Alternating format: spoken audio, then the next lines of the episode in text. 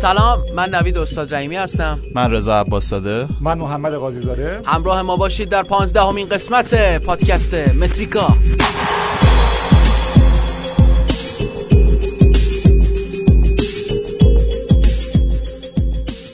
عرض ادب و احترام خدمت همه دوستان عزیز. خب ما خیلی وقتی کنارتون نبودیم و دوباره برگشتیم خیلی پرپیمون هم برگشتیم و قراره که راجع به موضوعات مختلف از جمله لیگ قهرمانان آسیا لیست تیم ملی فوتبال کشورمون اولین لیستی که دراگان اسکوچیچ داد بیرون و هممون رو حالا با علامت سوال ها و تعجب های همراه کرد. حتما صحبت خواهیم کرد. از لیگ قهرمانان شروع می‌کنیم.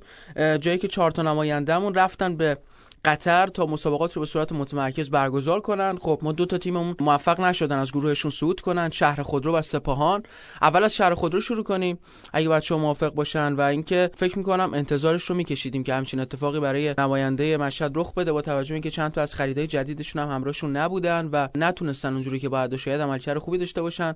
مقابل پاختاکور شکست خوردن. در برابر شباب اهلی همون دوتا باخته کار رو تموم کرد و در مقابل الهلال هم بازیشون رو انجام دادن و در نهایت شهر خودرو با توجه به کنار رفتن اهلال با صفر امتیاز برگشت تا بدترین نماینده ما تو تاریخ لیگ قهرمانان بشه فکر در این حد دیگه تاریخ سازی منفی بکنه شهر خودرو یعنی ببینید حالا با توجه که بازی الهلال کنار گذاشته شد شد صفر امتیاز صفر گل زده و صفر کلینشیت صفر مطلق صفر کلوین. دیگه انقدر بد فکر نمی‌کردیم باشه. ولی یه رکورد زد که حالا شاید در آینده بشه در مورد صحبت کرد که گلرش محمد جواد کیا شد جوانترین دروازه‌بان ایرانی در تاریخ لیگ قهرمانان. با 18 سال سن و شاید بتونه مثلا یک آینده سازی بکنه. شاید. بدم نبودش. اشتباه خاصی نداشتش تو بازی. البته خب گله رو روش مقصر بود. یعنی خیلی کم ولی من فکر می‌کنم هر دو تا گله اولی که شهر خود رو تو این بازی ها خورد و اگه خود مهدی رحمتی تو دروازه بود نمی‌خورد. مخصوصا اونی که متین صفاییان خورد. در مورد اینکه با صفر گل زده صفر امتیاز تورنمنت رو تموم کرد صحبت کردیم فکر می‌کنم حداقل بازی آخر نشون میده که سزاوار بیشتر از این بودن. یعنی باید به نظرم با نمایششون واقعا بهتر از این بود. هم باید گل می‌زدن هم باید با امتیاز تورنمنت رو تموم می‌کردن. یکی دو تا موقعیت خوبم که از دست دادن که می‌شد گل بشه. آره به نسبت یه تیم بحران زده که برای چهارمین بار داشت مربیشو عوض می‌کرد تو این فصل شکل بازیشون شکل بازی قابل قبولی بود. آخه نقطه عجیبی بود که همه این مربی‌ها به جز یحیی اولین بار بود که داشتن در یک تیم سطح اول داخلی مربیگری رو تجربه می‌کردن. و یعنی این شهر خودرو شده محل آزمون و خطا کردنشون با همه این اوصاف نمایشه بهتر از این حرف آره. که مهدی رحمتی بنده خدا باز از اون سکوات تیمو هدایت می‌کرد. حتی این حقم نداشتش که بیاد لب خط مربیگری کنه. حالا در مورد سپاهان هم میگیم. سپاه یعنی هم شهر خودرو هم سپاهان به نظر میاد که از این فرصت بیشتر تو جنبه تدارکاتیش استفاده کردن بعد از اینکه خیلی زود تکلیف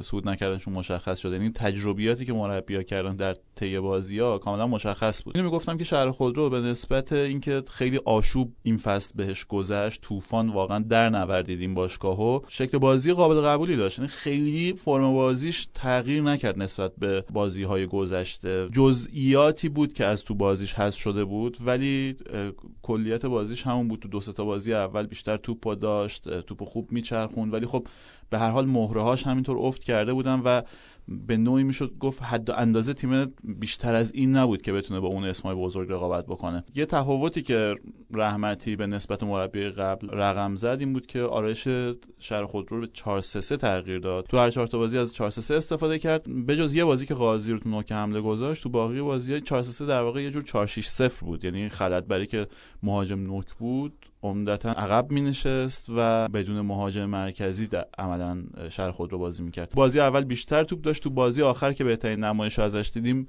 بیشتر به سمت بازی مستقیم و سریع و انتقال سریع رفت. مالکیت توپ کمتری داشت ولی رو همین انتقال سریع رو پاسای بلندی که معمولا به پشت دفاع راست پاختاکور میفرستادن تونستن یک دو تا موقعیت خلق کنن و میگم فکر می‌کنم که سزاوار این بودن که با گل زده و امتیاز تورنمنت تمام کنن. من دو تا نکته رو بگم. خب محمد الان گفتش که بنده خدا مهدی رحمتی از روی سکوها داشت بازی رو نگاه می‌کرد تیمش رو کوچ می‌کرد. خب این کاملا خودخواسته بود دیگه. یعنی خب فراد حمیدوی نشون داده که علاقه زیادی به مسائل فنی داره. چون خوش فوتبالیست بوده امیر آبدینی طور دوست داره که تو امور فنی شاید دخالت کنه و با یحیی شاید این اتفاق رخ نمی‌داد زیاد و یادمونم باشه دو سه بارم با هم دیگه چالش داشتن یحیی و حمیداوی. ولی خب مربیای با سهراب هم قطعا اتفاق آره. نمیافتاد. دقیقاً با سهراب هم همین جوری شد که بعد سهراب رفتش و نموند این شرایط رو تحمل نکرد. می‌خوام بگم که این مسئله یکی از دلایلی که از این مربیای به این سبک حالا شاید کم تجربه هم استفاده بکنن در درجه بعد اینکه مهدی رحمتی خودش می‌دونست که مدارک مربیگری رو نداره و اگه بخواد سرمربی باشه نمی‌تونه کنار زمین حضور داشته باشه. پس اینم خودخواسته بوده. و حالا ولی در مجموع امیدواریم که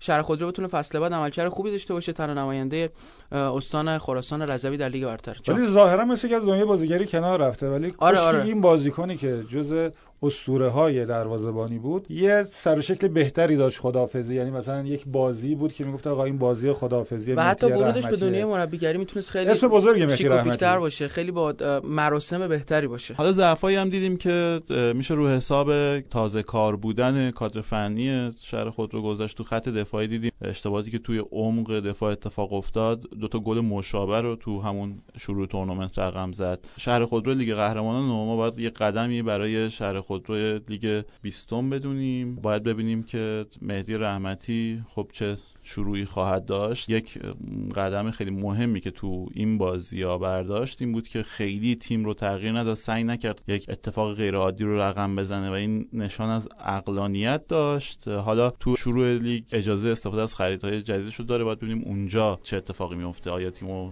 تغییر میده خیلی زیاد یا اون ثبات رو تو این تیم نگه میداره؟ در صد رحمتی تنها بازیکنی بود که در هر 19 دوره لیگ برتر حاضر بود. و الان دیگه لیگ بیستم نیست. جاش خالی. الان دیگه ما هیچ نماینده از دوره اول لیگ نداریم. جلال حسینی هست ولی جلال حسینی یه فصل خطر بود دیگه. آخرین بازمانده. آخرین بازمانده.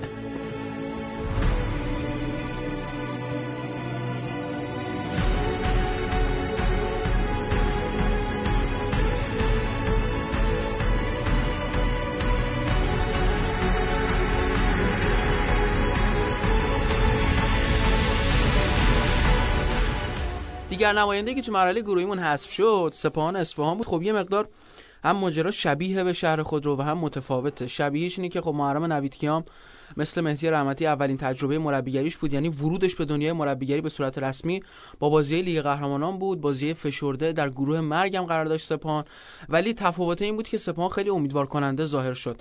البته با ذکر این نکته که برد سپاهان تو هفته آخر مقابل تیمی رقم خورد.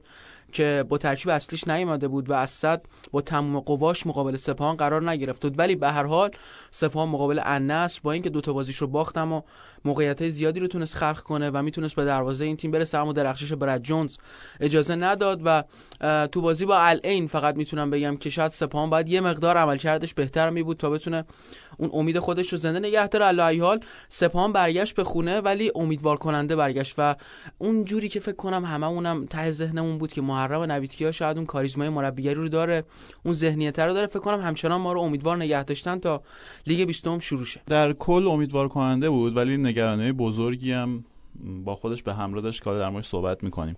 سپاهان هم مثل شهر خود رو خیلی زود تکلیفش مشخص شد. دیدیم که نوید کیا سعی کرد از این فرصت استفاده بکنه تا بتونه ترکیب مناسبش رو پیدا بکنه شکل مناسب بازیش رو ببینه کدوم کدوم ترکیب می‌تونه تو بازی ها براش پیاده بکنه. سپاهان بیشتر از باقی تیم همون ترکیبش رو تغییر می‌داد و به جز نیازمند ما فقط یه بازی کنه دیدیم که تو هر چهار تا بازی سپاهان تو ترکیب فیکسش بود. یادتون میاد کی بود؟ سروش؟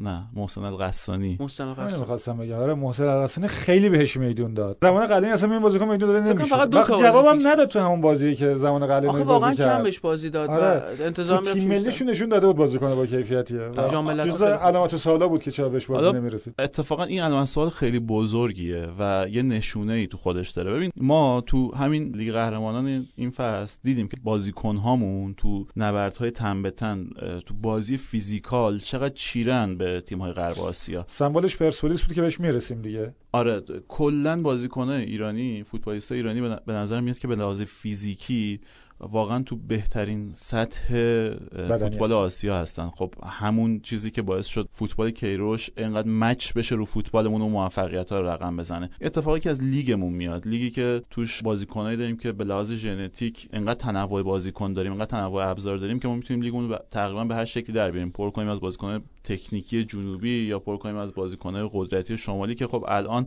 به واسطه اینکه چمنای خوبی نداریم و فوتبال رو زمین یه مقدار سخت پیاده کردنش چربش با بازیکن شمالی هم می‌بینید دیگه چقدر از این استان شمالی ما بازیکن آره. داریم تو لیگ خب بازیکنایی که فیزیک قدرتمندی دارن حتی حتی توی تیم ملی هم غلبه با همین تیپ بازیکن هاست ما تو لیگ قهرمانان هم دیدیم اینو که تیم های ایرانی جز مثلا بازی با بازیکن عراقی کمتر ما ببینیم که بازیکنامون.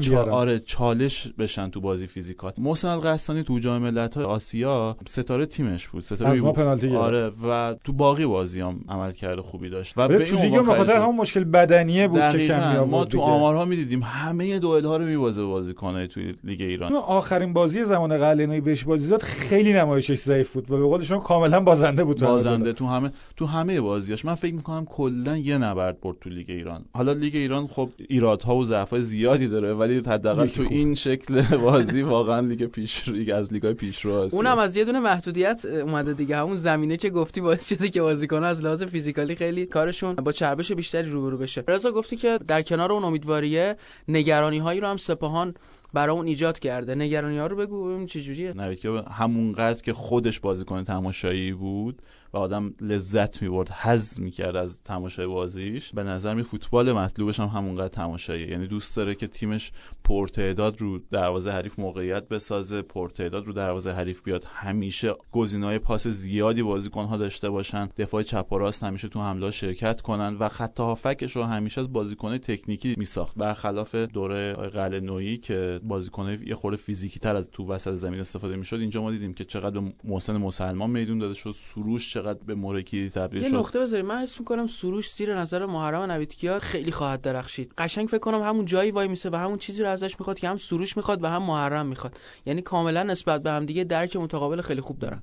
از یه بازیکن خیلی جوون و و خیلی آینده دار به اسم یاسین سلمانی استفاده کرد که اون هم بازیکن ظریف و تکنیکی بود. کلا چربش به سمت این شکل از فوتبال بود. ولی همونقدر که خودش تو دوره بازیکنی بازیکن شکننده ای بود بازیکن تردی بود فوتبالش هم به نظر میاد همونقدر ترده. حداقل تو گام های اولش یعنی تو تجربه های اولش با فوتبالی مواجه شدیم که فوتبال هیجان انگیزیه ولی بسیار آسیب پذیر خاطرتون میاد دیگه. سپان خیلی موقعیت به حریفاش نمی‌داد. ولی تقریبا هر موقعیتی که می‌داد به حریفاش منجر به این می‌شد که لباس نیازمند خاکیشه. یعنی نهایتا با دروازه‌بان نجات می‌داد. شکل بازی سپاهان جوری بود که تمام اون سازماندهی دفاعی از بین رفته بود. عملا سپاهان سازماندهی دفاعی نداشت تو این تورنمنت. هر چقدر تو هجوم تیم امیدوار کننده بود تو بحث ساختار دفاعی تو کیفیت موقعیت هایی که به حریف می‌داد خیلی آسیب پذیر نشون داد. در تایید حرفت رضا سپاهان حالا به نظر من تو بازی هایی که تو زمین بود تا قبل از اینکه از حریف گل بخوره تیم برتر میدان بود تو اکثر بازی ها ولی بعد از اینکه گل خورد تو همون چارچوب ترد بودن این تیم.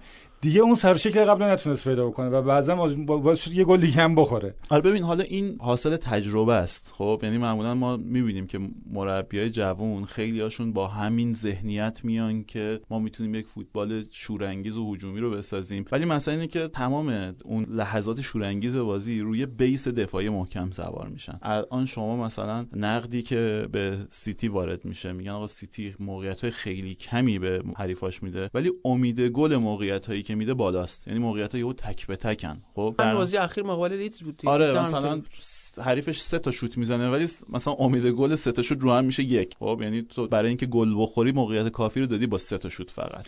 در مورد ویلموتس هم همین صحبت رو داشتیم دیگه. مثلا شما جلو کامبوج داری پنالتی میدی تک به تک میدی. ببین دقیقا همین. این اینها خیلی نگران کننده است. تیمی که موقعیت های کم تعدادی به حریفاش میده و کیفیت موقعیت هایی که میده پایینه, پایینه تو پرسپولیس بهش می‌رسیم. اون تیم ابزار بیشتری برای موفقیت داره تا تیمی که تو نیمه جلوی زمین برنده تر و اثرگذارتر. و این نگرانی که محرم نوید کیا باید حسش کنه و باید تا فرصت باقی مونده تا شروع لیگ برطرفش بکنه.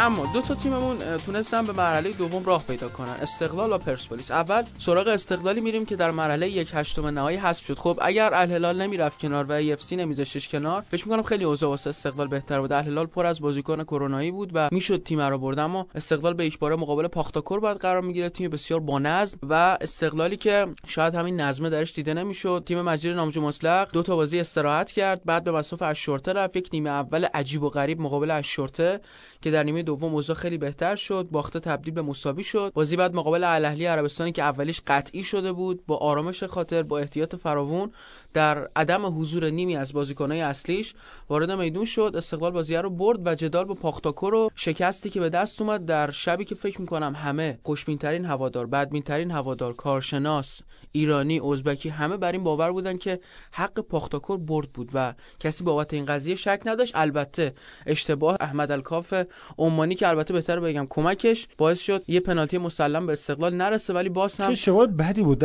هم کمک داور هم داور داور قدمی صحنه بودن. قشنگ کاف یه با هم یه تعارف کردن آقا تو اعلام کن تو اعلام کن آخرش اعلام نکرد. کاف می‌خواست اعلام کنه ولی چون 100 درصد اعتماد نداشت و واقعا زاویه کمک بهتر بود کمک کاملا مسلط بود. خواست ببینه کمکش چی میگه بعد کمک نگفتش یعنی حتی واقعا دو سه ثانیه صبر کرد. دید نشد نگاه کرد و تعلل کرد و بعد به هر حال استقلال مقابل پاختاکور از لحاظ تاکتیکی فکر کنم شکست خورده البته از نظر من حالا ببینیم رضا و محمد چی میگن. کلید ضعف تاکتیکی استقلال فکر کنم همون استفاده همزمان از سه مهاجم. بود که واقعا میانه زمین رو از دست داد و اون تعویض که خب خیلی و یه برگ برنده از خودش گرفت دیگه. همیشه ارسلان اون تعویض اون تعویض چه آره. حسی در بازیکنای تو زمین میده که آقا تیم من الان یه گل عقبه و تو بیا یه مهاجم کم کنی یک عنصر تدافعی تر یک وینگر بیاری تو زمین. خیلی باید قبلا پذیرفتی که آقا من اشتباه کردم. بعد اشتباه کردم. خیلی باید قبلا امضا تو زده باشی و اطمینان تیمو جلب کرده باشی که بپذیر تیم. خارج کردن یه مهاجم آوردن یه هافک این پیام به تیم نده که من راه حلی ندارم برای بازی. نمی‌دونم حالا این حرفم درستی یا نه ولی فکر می‌کنم مجری نامجو مطلق بعد از اینکه از ارسلان دیاباته و قائدی در بازی با الاهلی استفاده کرد و یه دفعه دید چقدر کامنت خوب براش اومده گفت ای پس دوباره از این شرایط بازی کاملا فرق داشت. یک که اصلا محروم بود و دو نه. اومده بودی بیشتر از یه گل بزنی. استقلال تو اون بازی بعد بازی رو میبردش و به خاطر همین نیاز بود که اونجوری بازی کنه. ولی مقابل پاختاگور استقلال فقط سه تا مهاجم داره و چجوری میشه هر سه رو بذاری تو؟ من فکر می‌کنم که ریشه تاکتیکی شکست تو بازی با پاختاکور همین نکته بود که گفتید و خیلی هم در صحبت شده. استفاده از سه مهاجم. حالا نه به این صورت که میانه زمین از دست بده به نظرم نکته اصلی این بود که کناره زمین از دست داد. یعنی ما اگه خاطرتون باشه تو تهدید دربی اشاره کردیم که یحیی تو شروع نیمه دوم محمد نادری رو آورد و به بازی ارز داد تا از ضعف دفاعی بازیکن کنار زمین استفاده استفاده کنه. فرشید اسماعیلی و مهدی قائدی که اونقدری که باید به دفاع کمک نمی‌کنن. حالا اینجا همین اتفاق افتاد. ارسلان متحری تو راست و مهدی قائدی تو چپ عملا کناره های استقلال اون سپر دفاعی رو نداشت. یعنی خیلی راحت بازیکن پاختاکور. با فولبک های استقلال روبرو می‌شدن. خیلی راحت از کناره ها به دفاع اوریان استقلال می‌رسیدن. صحنه گل اول رو به خاطرتون بیارین. از کانال راست بدون اینکه قائدی تو صحنه باشه توپ ارسال میشه. توپ ارسال کرد. توپ ارسال میشه رو دروازه. موقعیتی که هفت استقلالی اگه دروازه بزنیم کنار هفت استقلالی و هفت پاختاکوری توی جریان بازی هن. سه تا استقلالی از جریان بازی خارج شدن. دقیقا سه تا مهاجمش. یعنی OK دیاباته مهاجم نوک منطقیه ولی دوتا وینگرها کجان؟ چرا به کمک دفاع نیومدن؟ نه قائدی اومده کمک کنه که ارسال شکل نگیره. از اون ورم دانشگر تو محاصره دو سه تا بازیکن پاختاکوره و وینگر سمت راست که اصلا متحیره به کمکش نیومده برای یاریگیری و نمی‌دونه کدوم مهار بکنه. در نهایت اشتباه کرد. بازیکنی که جلوتره توپو قطع می‌کنه. یعنی تو صحنه گل یه بار مرور کنید کاملا میشه فهمید که استفاده از سه تا مهاجم یعنی دو تا مهاجم تو دو, تا دو سمت چپ و راست چه بلایی به سر استقلال تو جریان بازی آورد. این نکته درستیه. ولی مسئله بزرگ برای استقلال اینه که حالا برخلاف سپاهان و حتی شهر خودرو حالا پرسپولیس رو که خب موفقیت به دست آورده. میشه در مورد این دو تا تیم تفسیرهایی کرد که به حال تورنمنت براشون دستاورد داشته دستاورد تجربی داشته. برای استقلال حتی به لحاظ تجربی هم دستاوردی به همراه نداشته. یعنی یه کادری که خب می‌دونستن دیگه قرار آره، نباشه. و اینقدر مربی جوونی هم نبود که ببینیم که حالا یه دیگه قهرمانایی داره تجربه می‌کنه به اندوختاش اضافه بشه. حالت قمار بزرگ بود واسه مجری نامجو مطلق دیگه. اینکه اگر بتونم بدرخشم و ببرم بالا این تیم از هم گسیخته رو احتمال داره بمونم. از کنارها صحبت کردی و حالا عدم کمک بازیکنای جلوی استقلال مثل ارسلان و قایدی اما می‌خوام ازت بدونم راجع به نبودن میلیچ و وریا در دو سمت استقلال که حداقل رو گل اول خیلی به چشم اومد. محمد دانشگر دو بار اشتباه کرد. هم رو توپ اولی که ارسال شد و هم رو توپ دوم و عزیز جنوف دفاراست تیم پاختاکور هم همون جایی سانت کرد که شاید اگه میلیچ بود می‌رفت واش قاطی می‌کرد. مهمتر از خود بخش دفاعی نبود این بازیکنان تو کار هجومی اثر گذاشت ما در مورد این هم صحبت کرده بودیم که استقلال امسال تیمش جوری بسته شده بود که تو همه پست‌ها پر بازیکن بود به جز وینگر. عملا وینگر نداشت استقلال این فصل. برای نبود وینگر استراماچونی خیلی سریع به راه حل 3 5 2 رسید. یعنی دو تا wing back داشته باشه که بیان بالا بازی کنن و لینکو از این طریق برقرار کنی با خط حمله. فرهاد مجیدی خیلی سریع به 4 4 2 box رسید. یعنی لینکو از کانال میانی برقرار کنی با مهاجما. نامجو مطلق یکی از اشتباهاتی که کرد این بود که آرایش استقلال رو به 4 2 3 1 تغییر داد کلا. البته این 4 2 3 که تو دربی استفاده شده بود و اونجا جواب داده بود خب؟ ولی مشکلی که ایجاد می‌کرد این بود. لینک علی کریمی به عنوان بازیکنی که توپو از زیر پرس حریف در می آورد با بازیکن جلوی زمین قطع شده بود. علی کریمی و آرش رضاوند تو اولین بازی تو دو تا نیمه مختلف بازی کردن. اول آرش رضاوند تو ترکیب بود. علی کریمی تو نیمه اول تو ترکیب نبود و نیمه دوم وارد زمین میشه. ولی آرش رضاوند دقیقه 57 فکر می‌کنم از جریان بازی خارج میشه. بازی بعدی رو از دست میده. بازی سوم هم بازی پاختاکور هم رو نیمکته. در که ما دیدیم لینک اصلی انتقال توپ از کانال میانی برای استقلال تو بازی قبلی وقتی زیر پرس می‌رفت از علی کریمی به آرش رضاوند وریا غفوری یا میلیچ یا قائدی بود. در نبود وریا و میلیچ و اینکه اینا مجبور بودن تو آرایش چهار دفاعه کمی عقبتر و کم ریسک‌تر بازی کنن لینک اصلی که می‌تونست برقرار بشه یکی لینک به قائدی بود که داشت تو پست دیگری بازی می‌کرد و یکی لینک به رضاوند که اون هم تو ترکیب نبود. عملا اتفاقی که تو بازی پاختاکور افتاد این بود که استقلال نمی‌تونست از زیر پرس پاختاکور فرار بکنه. کاری که خب مثلا استقلال تو بازی با الشرطه حتی تو نیمه دوم انجام داد تو بازی با الاهلی انجام داد تو بازی با سپاهان تو لیگ اون انجام داد تو بازی با پرسپولیس تو اون 25 دقیقه اول به شکل درخشانی انجام داد و این بود که حملات استقلال شکل می‌داد. اون لینکی که از علی کریمی حالا یا بازیکنهای دیگه بیشتر از همه علی کریمی چون توانایی این انتقال رو داشت به بازیکن جلو زمین برقرار می‌شد وقتی که تحت پرس قرار می‌گرفتن.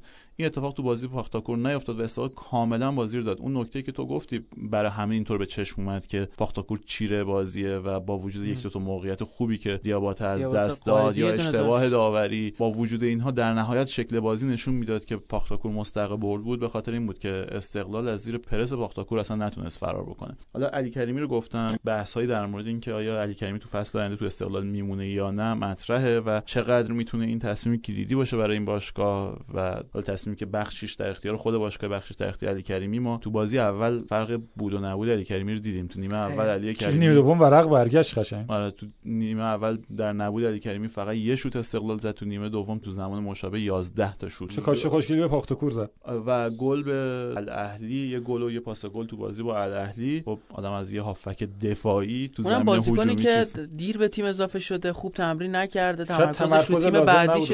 یعنی با این شرایط بازم علی کریمی اینجوری. باز هم ستاره استقلال بود و من فکر می‌کنم با وجود موفقیت پرسپولیس تو تورنمنت علی کریمی بهترین بازیکن ایرانی لیگ قهرمانان آسیا بود. با همین دو نیم بازی.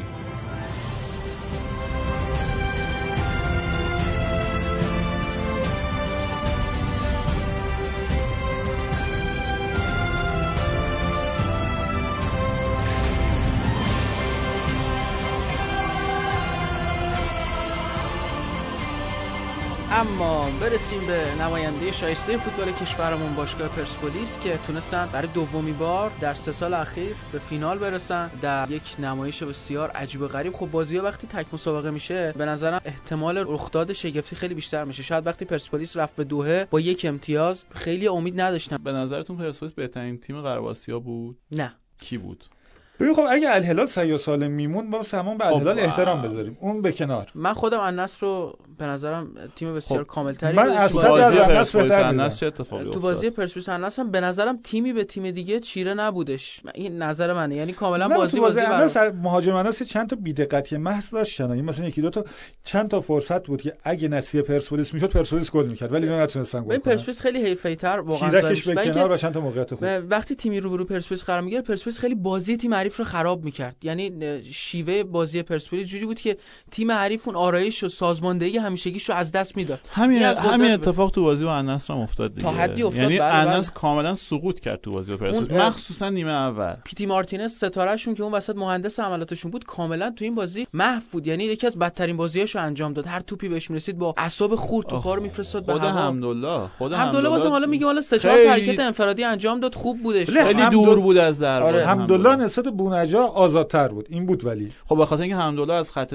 دفاعی حریف جدا میشه. میاد آره. عقب توپ می‌گیره. آره بونجا که خط کاملا دفاع مهاجم- کاملا نفسشو مهاجم- گرفتن و دو تا مهاجم درشت پاختاکور هم همین اتفاق براشون افتاد. هم. تران و هم آره یعنی اون قلب صلب خط دفاعی پرسپولیس با حضور شجاع کنعانی و لک. شما حالا در مورد اینکه لک می‌تونه لحظه سقوط رو تجربه کنه گفتین همین اتفاق رو ما بارها دیدیم در مورد کنعانی و شجاع هم افتاده. یعنی سه تا مهره که واقعا هر لحظه ممکنه این اطمینان رو به هم بزنن. ولی یکی از یه بار این اتفاق افتاد. مطمئن‌ترین آره. ترکیب دفاعی رو ساختن. پرسپولیس تو کل تورنمنت ساختار دفاعی بسیار منسجمی داشت. دو تا گل دو تا پنالتی. فقط رو دو آره دو. تا پنالتی گل خورد. حالا تو دو تا بازی اول لک نقش پررنگی داشت تو کلین شیت های پرسپولیس ولی تو باقی بازی ها پرسپولیس موقعیت چندانی نمی‌داد. در حالی که پرسپولیس تو زمین مالکیت توپ دومین تیم برتر غرب آسیا بود بعد از فکر می‌کنم از صد اگه اشتباه نکنم. تو این شرایط موقعیت های خیلی کمی هم به تیم های حریف می‌داد. با این استحکام دفاعی پرسپولیس قدم به قدم به سمت موفقیت رفت. و این لازمه موفقیت تورنمنتیه. یعنی اینکه شما ساختار دفاعی منسجمی داشته باشید. خب این رو هم داخل پرانتز بگم. به همه کسانی که دارن ما رو گوش می‌کنن ما برای پرسپولیس و شخص یحیی گل محمدی به زودی یک پادکست جداگانه خواهیم داشت و خیلی ویژه تر راجبشون صحبت می‌کنیم که چه بر سرشون گذشت چه ها کردن و چی شد که تونستن به فینال رقابت های لیگ قهرمانان آسیا صعود بکنن. راجب خط حمله پرسپولیس و عیسی آل کثیر هم می‌خواستم ذره صحبت کنی. شخص عیسی آل کثیر و حالا کسی که تو بازی با انس نبود اما دیدیم که جانشینش مهدی عبدی تونستش کارو در بیاره دیگه. بعد از یکی دو تا تاچ اول که همونو نگران کرد و گفتیم اگه عیسی بود اینو مثلا خیلی بهتر می‌زد اون ضربه سره جوری بود که فکر کنم شاید حتی که خود عیسی بود نمی‌تونست انقدر خوشگل بزنه. خیلی کل اون. پکیج خوشگل بود. توپگیری وحید امیری. کانتر زیبایی کرد بشار که می‌تونست بفرسته که اون مایکون به توپ. نرسه دروازه‌بان به توپ نرسه و و عبدی تو عبدی برسه. برسه همونجا بود. با همون شدت. و با چقدر سریع آره و, و. حرکت عبدی که اون برشی که فرار کرد به سمت پشت مایکون که توپی که اونجا میاد و قطع کنه اون ضربه سر با دقتش. 8 تا از گلای پرسپولیس و مهاجماش زدن. دو تا رو علیپور زد قبل از اینکه بره. آل کثیر اومد شد مهاجم چهار تا اصلی. پرسپولیس. 4 تا گل زد. دو تا. درخشان و دو تا هم عبدی. آل یه پنالتی آل کثیر گرفت که حالا بشار گل کرد. نه. آل کثیر خیلی نشست رو بازی پرسپولیس یحیی. یه بخشش به خاطر این بود که خب آل کثیر متخصص بازی تو فضای تنگ بازی وقتی خیلی متراکم میشه و بازیکنای پرسپولیس که نزدیک می‌شدن بهش این خیلی خوب می‌تونست بیاد باشون پاسکاری کنه توپو بده بره و مثلا خیلی هم خوب توپا رو قطع می‌کرد. تو اون پادکستی که در مورد خریدای پرسپولیس توش صحبت کرده بودیم اشاره کرده بودم که آل کثیر بازیکنی که دو برابر علی علیپور سعی می‌کنه توی بازی شوت بزنه. تلاش زیادی برای شوت زدن می‌کنه. یه مثال عالیش اون ضربی بود که با کات خیلی خوشگل به تیر دروازه زد و خب خیلی از تلاشاش هم بالاخره به خیلی خوب از. مدافعا جدا میشه. یعنی همون بازی از صد هم جلو پاختاگور تو یک ثانیه تونست جدا بشه و کار خودش رو انجام بده. خطيرة جدا هذه الكرة العرضية يا الله! هذا داي الجديد هذا علي داي الجديد يسجل الثاني. به اون خوشحالی خاصش هم بعد اشاره کنیم. تصمیم عجیب AFC که اصلا کلا نمی‌دونم چرا اینا 3 4 ساعت قبل از هر بازی این جلسات کمیته انضباطیشون برگزار میشه. از 24 ساعت قبلش همه جا در فضای مجازی حتی اون نامه‌ای که باشگاه پرسپولیس اون دفاعیه‌ای که داشته همه داشتن داد می‌زدن که این خوشحالی رو چند ساله به خاطر میکائیل 8 ساله برادرزادش داره انجام میده در صنعت نفت انجام داده این کار رو و حتی تو همین تورنمنت هم انجام داده بود. و جالب خود AFC دو سه ساعت قبل از اینکه محرومش کنه تو اون کلیپی که از بازی نیمه نهایی داشت از این خوشحالی استفاده کرده بود. چی میشه؟ انقدر تناقض از کجا میاد؟ ساختار ظریف AFC که شکی توش نیست. یعنی اینکه مثلا تو یه چیزی رو محکوم می‌کنی بعد بذاری تو کلیپ و اونو ترویج بدی کسی نمی‌تونه واقعا AFC بگه که یک سازمان با ساختار منسجمه. ولی آقا به نظرتون این حرکتش کاری ندارم مثلا میکائیل آل کسی چشش بادومی هست نه این حرکتش شائبه نجات پرستی داره یا نه؟ قطعا ایجاد می‌کنه. قبلا هم این اتفاق رخ داده. لاوتسی این کارو کرده مسی این کارو کرده. هر کس این کار انجام داده حالت یه تشری بهش زده شده و با یه عذرخواهی ولی یا حداقل فکر کنم بوده یه موردم که یک دو جلسه محرومم شده. ولی کلا 6 ماه. گفتن 6 ماه واسه نجات پرستی خیلی سنگینه. من مثلا سنگین ترین حکم میدم شاید دارم اشتباه می‌کنم. لوئیس سوارز ده جلسه یادم. حالا شاید مثلا سنگین تر از اینم باشه. یه حدسی که دارم می‌زنم شاید دفاع پرسپولیس ضد دفاع بوده. یعنی گفتن که آقا خب این حرکتش نجات پرستیه ما کاری نداریم. قرار نیست که مثلا همه بدونن که آقا تو برادر از چشش بادومیه. پس تو همیشه این کارو می‌کنی؟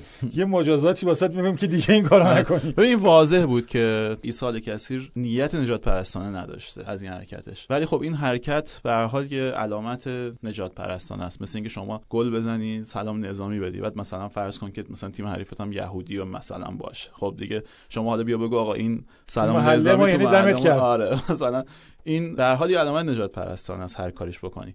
حالا اینکه آیا تخلف و حکمی که براش داده شده متناسبن یا نه خب این مسئله حقوقیه که خب یه خورده مطالعه بیشتری می‌خواد و من شخصا که خیلی وارد این مباحث نمیشم ولی همون تناقض هایی که داره مطرح میشه در مورد مسی و لاوتسی و اینا خب بهش برمیخوریم و اینکه AFC نمیشه واقعا.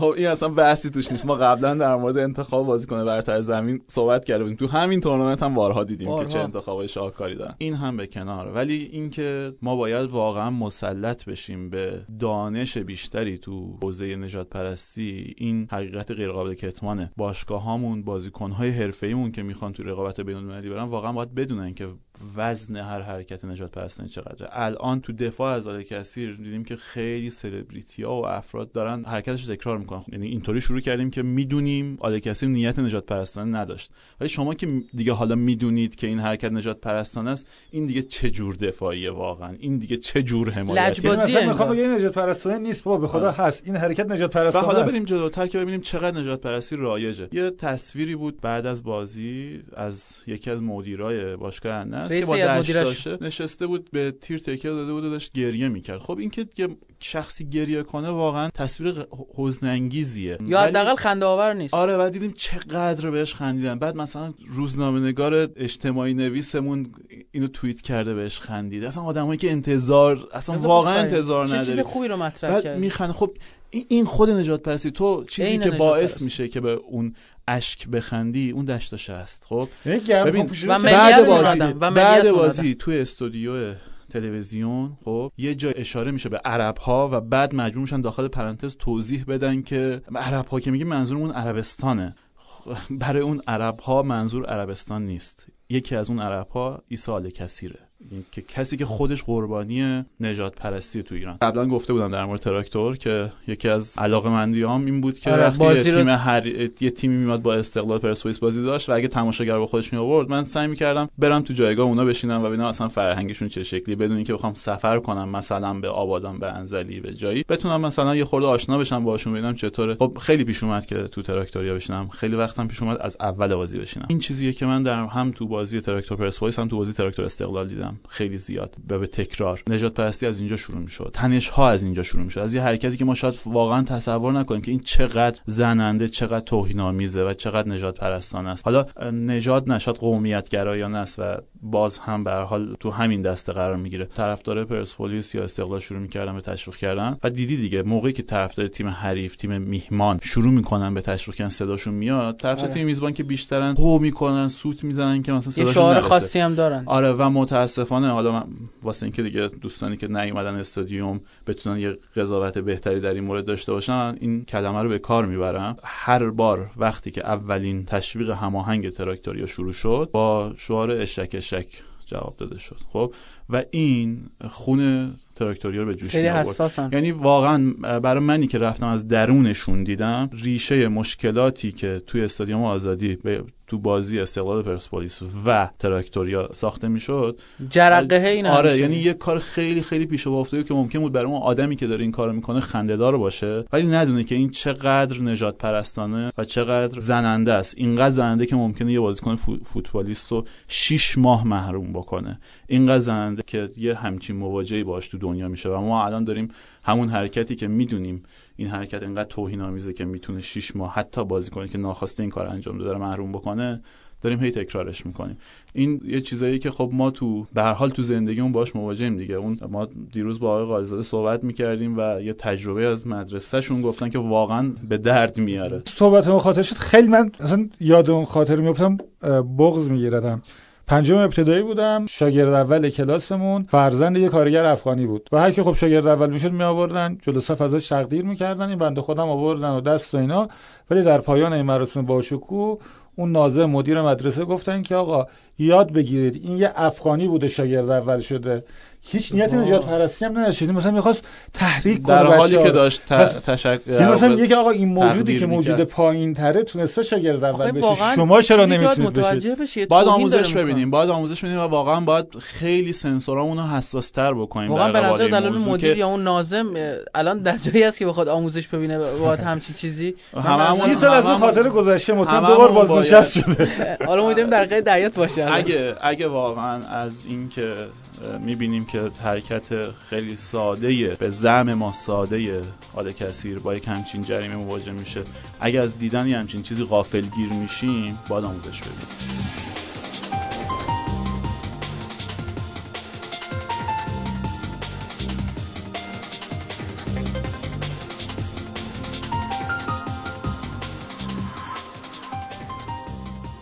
چون بحث خارج از زمین اون الان داغه راجع به این زاویه هواداری که به وجود اومده. حالا از یه طرف یه سری هواداران منتصب به استقلال رفتن کامنت گذاشتن برای اینکه محروم بشه عیسی آل کثیر بعد که این اتفاق افتاد پرسپولیسیا خیلی ناراحت بودن. بعد پرسپولیسیا یه عده هوادارای منتسب بهش بعدش گفتن که این یک موفقیت ملی هستش و همه باید خوشحال باشن. بعد ناخداگاه یاد ماجراهای تیم ملی میافتیم. بازیکن سه جلالی که دعوت نشد. بعد یه دفعه یه دو دستگی عجیب غریب قبل از جام جهانی و در حین جام جهانی به وجود اومد. من به چشم خودم همونطوری که رضا تو دیدی موقع بازی عربستان من موقع بازی ایران مقابل اسپانیا پرتغال و مراکش می‌دیدم که عده‌ای از پیروزی تیم ملی خوشحال نبودن و قلبا به درد میومد طبیعتا. می‌خوام بگم راجع به این هواداریسم اینکه چه جوری باید باشه چی درسته چی غلطیه زرم راجع به این حرف بزنیم. چه اتفاقاتی داره میفته خب باشگاه دیگه فراملی هم واقعا دیگه. یعنی به نظرم تو چارچوب یک مرز جا نمیشن. خب واسه همین هم هست که این رقابت باشگاهی وقتی توی شهری جریان, جریان داره تو همه ابعادی که یه دون از اون باشگاه هستن جریان داره. یعنی قاعدتا مثلا اگه طرفدار مثلا لیورپول اورتون خب اورتونیا مثلا توی لیگ قهرمانان نیستن ولی قاعدتا از اینکه یه تیمی لیورپول شکست بده تو اروپا خوشحال میشن. این نمیگن که آقا نمی‌دونم مثلا تیم انگلیسی هست شد و فلان و اینا. همین مثال آخرش فینال لیگ قهرمانان جشنی که تو بندر مارسی گرفتن بابت شکست پاریس سن تو فینال تو مونیخ نگرفتن. چرا راه دور بریم؟ همین بازی پرسپولیس و الناس چقدر الهلالیا خوشحال شدن؟ آره هر روز بله. ویدیوش میاد. این چیز رایجه هوادار فوتبال هوادار باشگاهی فوتبال خب باید قاعدتا از شکست رقیبش توی رقابت بین‌المللی خوشحال بشه. یعنی منطقیش اینه. و اگه بره تلاش هم بکنه واسه اینکه خودش نقش آفرین باشه تو شکست رقیبش باز اونم نمیشه خیلی بهش خورده ولی من اونو زیاد حال نکردم. به نظرم یه خورده افراط تو بس یعنی کاربرد اخلاق تو فوتبال بازم. و این رفتار تعیینی میشه منطق منطق ماجرا می‌خونه. یعنی خب من میگم که تو داستان آل کثیر یه لطمه پرسپولیس خورد. البته خب خیلی مرزش رو مشخص کردن سخته سخته آره. پرسپولیس ضربه خورد. مثلا یه استقلال پرسپولیس ضربه ولی فوتبال حالا کسی رو درسته درسته. واقعا فوتبال این این اینش اینش خیلی بده این واسه این که این واسه این که بدونن هوادار استقلال که چه اتفاق در قبال حال کسی رو افتاد میشه اون مثال داستان تصادف منجر به مرگ مهدی قائدی رو گذاشت وسط ما خبرنگار پرسپولیسی داشتیم که تا یه بازی گل می‌زد به سریع مصاحبه با خانواده مقتول می‌کرد. هنوزم فکر کنم داره می‌گیره. همین الان که داریم با هم صحبت می‌کنیم شاید داره می‌گیره. خب همین. چون دعوت شده تیم ملی. خب خب این این چیز دیگه این سویه دیگه اون داستانه. یعنی کار غلط آره. غلطه من به نظر من آره. حالا شاید بچه من شاید یه ذره اخلاق مدارتر به فوتبال نگاه می‌کنم. ولی به نظرم میشه مثلا تو دوست داشته باشی تیم مقابلت ببازه ولی دست به کار غیر اخلاقی نزنی. همون جور که اون کار اون خبرنگار رو من غیر اخلاقی می‌دونم این رفتن به page AFC یا هر جای دیگه رفتن و کامنت گذاشتن من به نظرم یه کار ناجوان مردانه نه است. من می‌دونی من شاید شامل هواداری آل بشه. کثیر گناه داشت. من میگم که مثلا اگر که آل کثیر واقعا هدفش نجات پرستانه بود واقعا تو می‌خوای به تیم رقیبت لطمه بزنی این کارو بکن. ولی خب همه می‌دونیم که نبود این قضیه. تو به پرسپولیس. لطمه می‌زنی میگم رقیبته. ولی شاید از نظر اخلاقی ببین 31 سالشه. 6 ماه محرومیت. دوباره بخواد بیاد تو ترکیب. خیلی سخت میشه. خب یه چیزی شما طرفدار کدوم باشگاه اروپایی این مثلا باشگاه فیورنتینا من. بارسلونا. خب، آقا بزرگه چرا میگید بزرگ نیست ان بزرگتر آقا میشه سوالم از شما باز شما. رقیب مستقیم چرا ما با. یوونتوس خیلی. بدیم ولی رقیب اون آقا. الان پای راموس بشکنه شما خوشحال میشی یا ناراحت مثلا یه مصدومی آره، پاش صد نشه. درصد خوشحال ولی. یکی خب این استفاده خیلی غیر خب اخلاقیه نه نه ولی ولی یکی سی و چند سالگی همین چند ولی فصل یکی فرصت استخدام داره نمی‌کنه بره. پاشو بشکونه. اتفاقی بیفته ناراحت میشم آقا نه ولی نتونه بازی کنه از این ور نگاه کنیم. محمد اگر راموس مصدوم شه من خوشحال میشم خب؟ چون من بین رئال بارسا بارسا رو ترجیح میدم. ولی از اینکه یکی استخدام کنم بره راموس و پاشو بشکنه نه این به نظرم کار درست نیست. این کاری که الان هواداری استقلال انجام دادن برخی از هواداری استقلال چون خیلی از هواداری استقلال هم بعد از این اتفاق اصلا اومدن خیلی شیک. اصلا من میگم ناراحتم بشم مشکل نداره. ولی حتی رفتن تبریکم گفتن. من نمی‌خوام بگم این خوبه اون بده. ولی اینکه خودت بخوای دخیل باشی توی کاری که به قول محمد می‌دونی اصلا اون بنده خدا روحش هم خبر نداشته از نجات پرستی این به نظرم یه ذره از روی جوانمردی به دوره. این نظر منه. ولی میگم شاید من خیلی دارم اخلاق مدارانه نگاه می‌کنم. یکم پیچیده است. رفتاری نیست که من تاییدش کنم. فقط میگم می‌خوایم درکش کنیم. خب اصلا قابل تایید نیست. ولی طبیعی بود. اون تیم دوست داره که آقا شما هرگز به این موفقیت نرسی. اصلا معلومه همین الان به, به هزار شکل داره اینو اذعان و می‌کنه اینم بگم که اگر برعکس بود قطعا این اتفاق رخ می‌داد یعنی اینجوری نیست که مثلا یه آره، طرف خواستگاه مبرر کنی هواداری که واضح و. مبرهنه. آره، یعنی یعنی اینو خواستیم حالا برای اون آره، شنوندگان بگیم که فکر نکنم خودش بود آره. کاملا دو طرف است یعنی کاملا. دو طرف آقا. مگه پرسپولیسیات از باخت 6 تایی استقلال جلو العین لذت نبردن مگه به این فکر کردن که یک تیم ایرانی در, مثلا اون که اصلا اون تیم؟ ایرانی و فلان اینا اون آره. که خود آره، اول گفتیم اصلا این بحث زمان مربیگر علی پروین خدا رو شکر فر- از اون گذشته فردوسی پور خدا رو شکر دو سه سال پیش قبل از اینکه برنامه 90 تعطیل بشه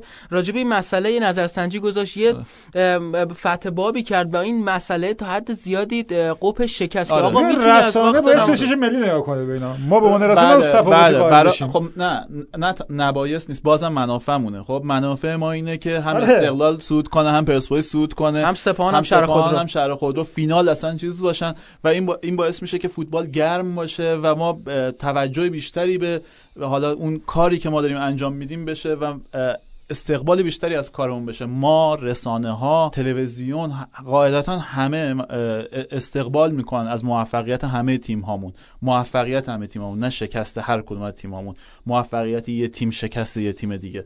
ولی هوادار فوتبال واضحه. هوادار یک باشگاه فوتبال دنبال اینه که باشگاهش توی رقابت بین‌المللی موفق بشه و بقیه- بقیه باشگاه با خاک یکسان بشن. حتی در قبال تیم ملی هم واقعیتش اینه که یکی می‌تونه خیلی علاقه نداشته باشه اصلا تیم ملی. یکی می‌تونه اصلا علاقه نداشته باشه به فوتبال حتی. خب؟ ولی- البته که خیلی جای سوال آره آدم، ولی آره، مثلا؟ بعضی از این پیشکسوت ها که الان استوری می‌ذارن و مثلا انتظار دارن که یک هوادار حریف مثلا رویکرد ملی مثلا به فوتبال داشته باشه به, با... به رقابت باشگاهی داشته باشه خودشون مثلا حالا قبلا مثلا دو, دو سال پیش واقعا برای شکست تیم ملی جشن گرفتن تیمی که دیگه به وضوح ملیه مسئله دیگه اینه که هممون فکر می‌کنیم که اون بقیه‌ان که دارن این کارو می‌کنن و ما کسی نیستیم که تو این بازیه. تو استودیو پخش بازی محسن خلیلی اولش این رفتار هواداری این رفتار افراطی هواداری رو نقد کرد و در نهایت از برد جلوی النصر یه بهره برد که یه تنه بزرگ به استقلال بزنه. یعنی خودش دقیقا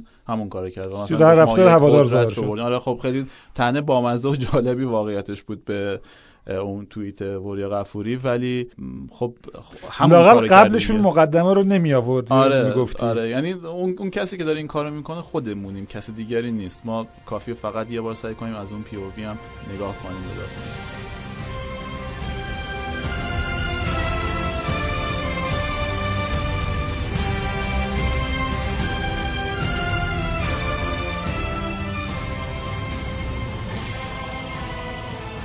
خیلی صحبت کردیم راجع به اینجور مسائل. برگردیم دوباره به داخل زمین و اتفاقاتی که رخ دادش و مثل اینکه محمد می‌خواستش نکته رو بگه راجع به مهدی عبدی. این فینالیست شدن پرسپولیس چند تا رکورد شکنی همراه داشت؟ یکیش مهدی عبدی بود. با 22 سال سن البته یکی دو ماهی مونده که به 22 برسه. شد جوانترین گلزن پرسپولیس در تاریخ لیگ قهرمانان. یه چند تا رکورد شکنی دیگه هم پرسپولیس داشت. مثلا عیسی آل کثیر اولین بازیکن تاریخ پرسپولیس بود که تونست سه بازی متوالی گل بزنه. رکورد مهمتر هم داشته پرسپولیس. اولین بار در تاریخ این مسابقات سه بازی پشت هم برد. پرسپولیس یه bug ی داشت تو دوره های قبلی. یعنی بازی خانگی رو می‌برد بازی خارج از خانه رو نمی‌برد یا حالا میباخت یا مساوی می‌شد. این دوره که با بازی تو زمین بیطرف بود دیگه اومد افتاد رو نوار برد و تونست سه بازی پشت هم ببره. یه دونه بازی خانگی فینالیست شد. که حاصل این کار این شد که سومین تیمی که در طول تاریخ لیگ قهرمانان از منطقه غرب تو چهار سال سه بار رسیده نیمه نهایی و خب توی سه سال اخیرم که دوبار فینالیست شده. آره به روایت پرسپولیسی تو سه سال اخیر دوبار فینالیست شده به روایت استقلالی تو 60 سال اخیر دوبار فینالیست شده. تو این چند وقت اخیر بعد از فینالیست شدن پرسپولیس واکنش هایی داشتیم از کاربرامون که معترض بودن به آمارهایی که ارائه شده و حالا به طور مشخص تر بگم به این قضیه که چرا گفتیم که استقلال سابقه حضور در فینال لیگ قهرمانان نداره. خب قطعا استقلال یکی از پر افتخارترین تیم های آسیاست کسی اصلا شک و شبهه‌ای نداره که این تیم دو بار قهرمان معتبرترین تورنمنت آسیا شده. ولی آمارایی که خود سایت AFC میده معیار رو از لیگ قهرمانان آسیایی که از فصل 2002-2003 شروع شده قرار میده. این به این معنی نیستش که کسی بخواد فراموش کنه که استقلال قهرمان این مسابقات شده. ولی چون آمار از این دوره به بعد هم خیلی منسجمتر و قابل ارائه تر هست. اینجا رو به عنوان مبدع زمانی قرار دادیم و توی این مبدع زمانی استقلال بهترین عملکردش نیمه نهایی بوده و نتونست هنوز فینال برسه ولی کسی شک و شبهه‌ای در سابقه بین المللی این تیم نداره. توش اشاره میشه دیگه تو اینفو یا پستی که منتشر میشه حتما اشاره میشه که آقا این به کدوم دوره اشاره داره؟ برای مثال استقلال تو تاریخ لیگ برتر سومین تیم پر افتخاره. بعد از پرسپولیس و سپاهان. یعنی ما وقتی اگه info ی منتشر می‌کنیم که توش سپاهان پر افتخارتر از استقلاله به وضوح اشاره به لیگ برتر داره و این هم باید توش اشاره بشه به اینکه این مربوط به لیگ برتر. اشاره شده بود لیگ قهرمان آره ولی وقتی میگیم کل تاریخ فوتبال ایران سطح اول فوتبال ایران اون وقت خب استقلال دیگه میشه. خب از کاربرم خواهش کنم که احساساتشون رو کنترل کنن با دقت info رو مطالعه بکنن عمده کاربرا این کارو کردن. خیلی به ندرت پیش اومده که با یه کمچین واکنش های مواجه شدیم.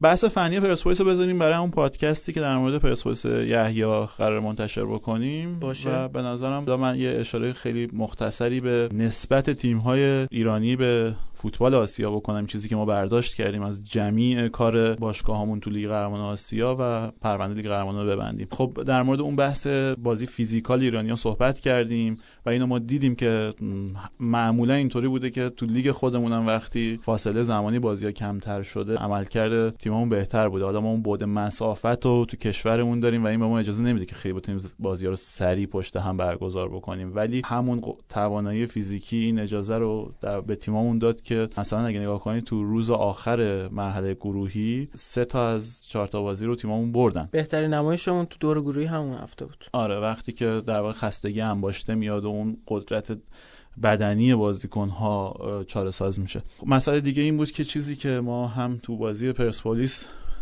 کاملا اینو دیدیم تو بازی استقلال هم تا حدودی دیدیم این بود که برخلاف تیمای قبلیمون تحت فشار زیر توپ نمی‌زدن و سعی می‌کردن با برنامه و هدفمند با پرس حریف مواجه بشن. پرس گرایش اصلی این روزهای فوتبال و مقابله باهاش می‌تونه اتفاقهایی مثل نتیجه شگفت انگیز لیورپول آستون ویلا رو رقم بزنه و نتیجه بازی بایر مونیخ بازی های بایر مونیخ.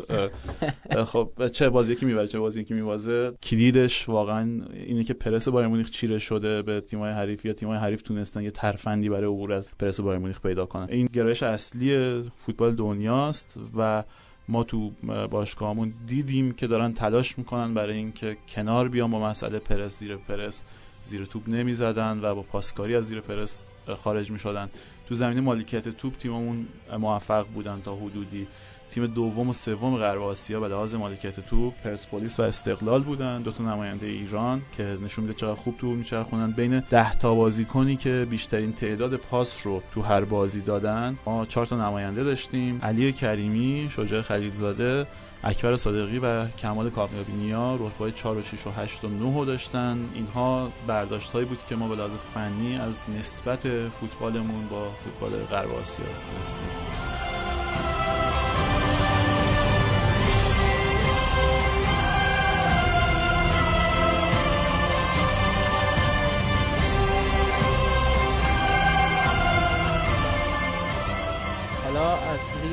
جدا میشیم و میایم به تیم ملیمون جایی که دراگان اسکوچیچ اولین لیست خودش رو منتشر کرد. خیلی کلا همه چیز توی فدراسیون فوتبال به صورت سکرتور می‌خواد پیش بره. خیلی راحتتر به نظرم می‌شد این لیست رو منتشر کردین که نه تاشون مشخص شن خبرنگارا رفتن هتل المپیک یکی یکی اسما میومد بیرون. بعد دیدن اسم مشخص شد. نه تا رو منتشر کرد. هتل المپیک خودتو ملی پوش جا بزنی یه تست کرونایی بریم ما بریم یه تیم بار- ملی. ما یه بار تو مسابقات آموزشگاه اه، یکی از بچه ها تو برد مدرسه با خودکار اسم خودش رو زیر لیست اضافه کرد و همراه تیم رفت تو مسابقات آموزشگاه به لیست. یعنی در وقتی اینطوری برگزارش می‌کنی یعنی.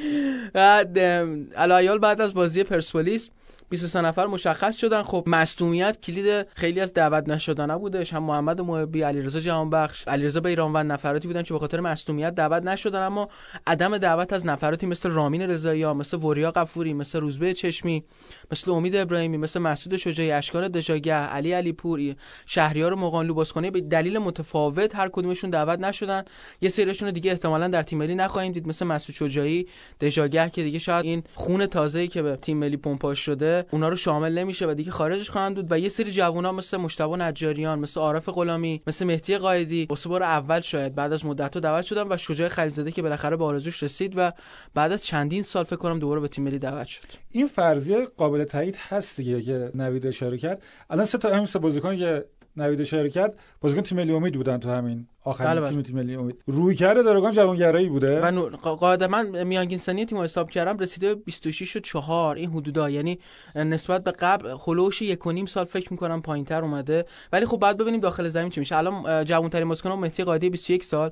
مسن ترین بازیکن وحید امیری 32 سال. بازیکن سی و بالای سی فقط 4 نفر داریم. احسان آصفی رشید مظاهری. همین وحید امیری بازیکن دیگه هم بود الان اسمش یادم رفته. یادم نیست ولی 4 تا بازیکن داشتیم گفتی رشید یه کمی دروازه تو دروازه فکر نمی‌کردید حامد لک رو دعوت بکنه لاقل چهار تا دروازه‌بان دعوت بکنه بعد با توجه به اینکه لاقل حامد لک بازیکنی بود که الان داشته بازی می‌کرده. الان خب رشید چندین ماهه که بازی نکرده. البته خب خط خوردن حسینی هم که اتفاق عجیبی نبود. کاملا مشخص. بود. فکر می‌کنم کلا خواستن این لیست رو خیلی جمع و جور منتشر کنن. حالا به خاطر کرونا و اینجور مسائلی که هستش فکر می‌کنم. این با سه تا دروازه آره با 23 تا بازیکن برن و بیشتر نفرات دعوت شده نباشن. اینم بگم که پرسپولیس با 5 تا بازیکن بیشتری نماینده رو داره. بعد استقلال بعد دیگه شارلرا و سپان دو تا دیگه بقیه یه دونه 10 تا لژیونر فقط دعوت شده. اعتراضی نکرد که الان یعنی دیشب رسیدن. امروز احتمالاً تمرین دیگه. پرسپولیسیا مثل اینکه قرار بود نمی‌دونم حالا واقعا این فردا قرار شوخی نیست. یعنی شما تو نمی‌دونم 19 روز هفته بازی کردی. یه همچین آماری.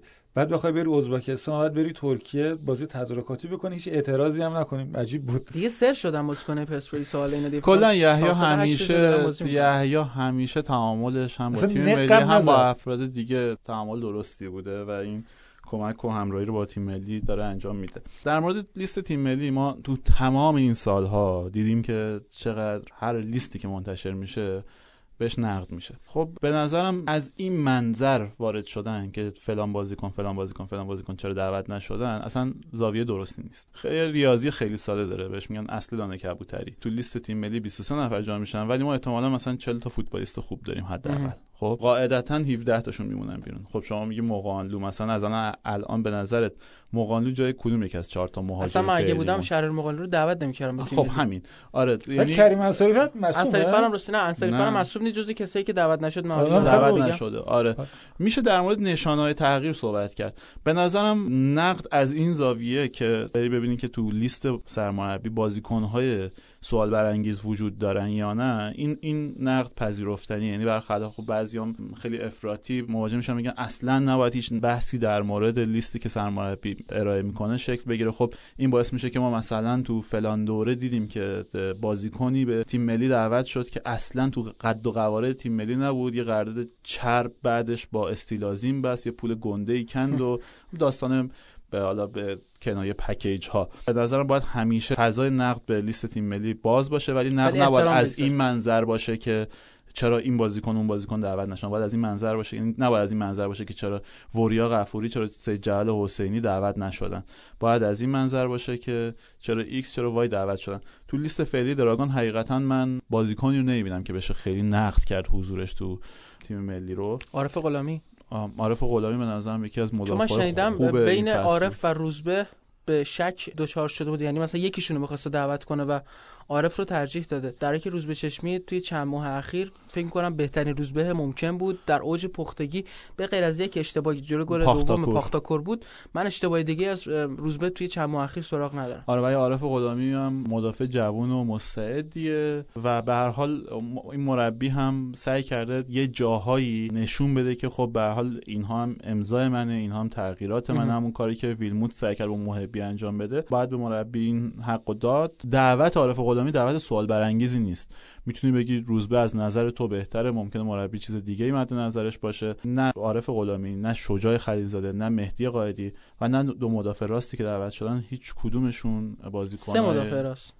دو تا مدافع راست جدید دیگه. این نکته سه مدافع راست یک مدافع چپ. چرا؟ به ما دفاع چپ میلاد محمدی آره. ما دفاع چپ داریم. بازیکن دو پسته که بتون دفاع چپ بزنه. مثلا نور افکن حاج صفی و رزرو دفاع چپ ولی مسئله اساسی اینه که به نظر میاد که نمی‌خواد از رامین استفاده بکنه. چون رامین خب آماده است رامین که واسه اون داستانه که واسه تو فضای مجازی واسش به آره اینم حالا چه اون بحث بوده باشه چه علاقه نداشته باشه چون فنی نمی‌تونه دعوتش نکنه. چون رامین در بهترین شرایط به نظرم هر مربی فنی می‌تونه هر بازیکن دعوت نکنه. ممکنه به ایده ای که این اختیار رو داره ولی مثلا میشه حدست فنی خوبه دیگه. ببین مربی تیم مربی تیم منتخب یک کشور تیم منتخب فصل تیم منتخب ماه نمیبنده. من میگم مثلا دعوت نکردن از با توجه به نیازهای تاکتیکیش میاد بازیکن انتخاب می‌کنه چیزی هست. من به نظرم دعوت نکردن از رامین رضاییان خارج از اینکه حالا شاید فلسفه خاصی پشت سرش بشه من فنی دارم میگم.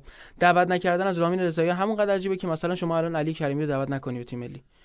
در همین همین همین حد عجیبه. چون واقعا خیلی آماده است ولی شاید به خاطر سن و سالش باشه به حالا اینکه یه دلیل غیر ورزشی داشته باشه مثل همین ماجراهای اخیر رامی که باعث شده دعوتش نکنن. ببین آمادگی مسئله دیگریه. الان مثال به ذهنم نمی‌رسه ولی این کانسپت انقدر تکرار شده که احتمال خودت الان مثال بزنی می‌رسه. احتمالا بازیکن یادت میاد که تو تیم ملی عملکرد ضعیفی داشتن تو باشگاهشون آماده بودن. فوتبال دنیا. احتمالا بازیکنایی به یادت میاد که تو تیم ملی درخشان بودن تو باشگاهشون ضعیف عمل می‌کردن. خیلی بازیکن خب مسئله اون نیست. مسئله اینه که از بازیکن هایی که یه پاسپورت مشخص دارن یک سرمربی باید یک تیم منسجم و هماهنگ بسازه. مجموعه بازیکنایی کنار هم قرار بده که بتونن بهترین شیمی بینشون برقرار شه بهترین عملکرد تیمی بینشون برقرار بشه. واسه همین خیلی راحت مربی می‌تونه رامین رضاییان آماده و درجه یک این روزان هم خط بزنه و واقعا نباید بهش انتقاد وارد کرد. ببینید ما این اشتباه رو قبل جام جهانی 2018 یک بار کردیم جامعه فوتبال ایران که بابت یکی دو تا انتخاب کیروش یه آشوب دلیلی واقعا برپا کردیم و بعدش جام جهانی هم دیدیم که ما بهترین ترکیب و ساختار دفاعی رو بین تمام تیم‌های تورنمنت ما داشتیم. در که عمده نقد هامون هم به بازیکنایی بود که تو خط دفاعی دعوت نشده بودن. باید بزنیم مربی به این لحاظ تصمیمش رو بگیره ایدهش رو پیاده بکنه بعدا در قبال شکل بازی و نتایج خود مربی جوابگو خواهد بود.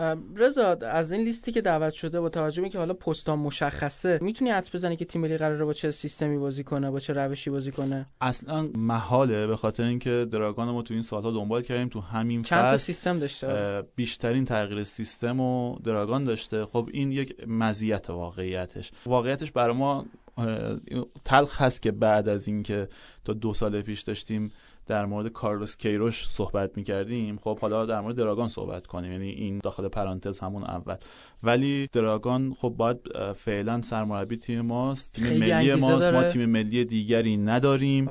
دیگه آره تیم ملیمون پرسپولیس نیست تیم ملیمون استقلال نیست تیم ملیمون تراکتور نیست تیم ملیمون نساجی نیست. تیم ملیمون تیم ملیه و همین یه تیم ملیه و واقعا باید بذاریم مربی که براش انتخاب شده کارش انجام بده. دراگان مربی بوده که برای بازی های مختلف از آرایش مختلف استفاده می‌کنه. این شاید تو یک لیگ یه مقدار تیم‌ها رو دچار سردرگمی کنه ولی نشون میده که مربی که معمولا به نسبت حریفش آنالیز قوی داره به نسبت حریفش تصمیم می‌گیره.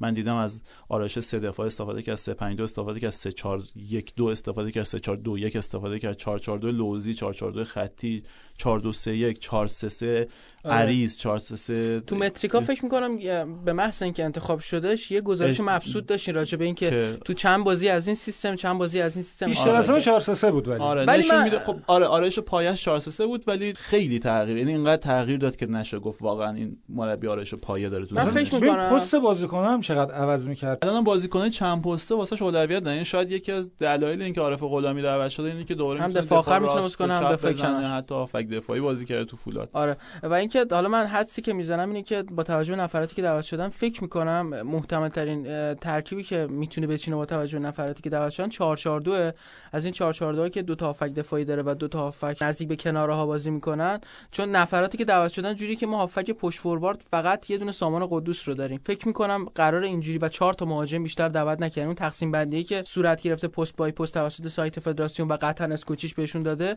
به این صورته که فقط 4 تا فوروارد داره. ایده اولیه‌اش 4 4 2 آره فکر می‌کنم 4 4 2 آره 4 با توجه ترکیب بازیکن‌ها بعید نیست واقعا. دو تا بازی داریم. جلو ازبکستان 17 هم در تاشکند. 22 مقابل مالی در آنتالیا. ما با مالی سال 88 بازی کردیم یک بار. با ازبکستان هم که با ام بار بازی کردیم. همیشه هم آخر بازی یکی از بازیکن‌ها میره گل می‌زنه. جدیدا متی ترابی گل می‌زنه تو تاشکند. پرسپولیس استقلالی و پاختاکوریا دیگه هم تو لیست اولشون 11 تا بازیکن 11 12 تا بازیکن داره حالا احتمالاً تا لیست نهایی کمتر باشه. خیلی ممنون و متشکرم که همراه ما بودید در 15 امین اپیزود متریکا. ما رو می‌تونید در شنوتو، انکر، اسپاتیفای و البته کست باکس گوش کنید. نظر پیشنهاد انتقاد داشتید حتما بهمون بگید. متریکا استاتس هم که پل ارتباطی مجازی ماست که می‌تونید در تلگرام، اینستاگرام، توییتر و همچنین سایت خود متریکا دنبالمون کنید. همراهمون باشید. خیلی ممنون و متشکرم. خدا نگهدار.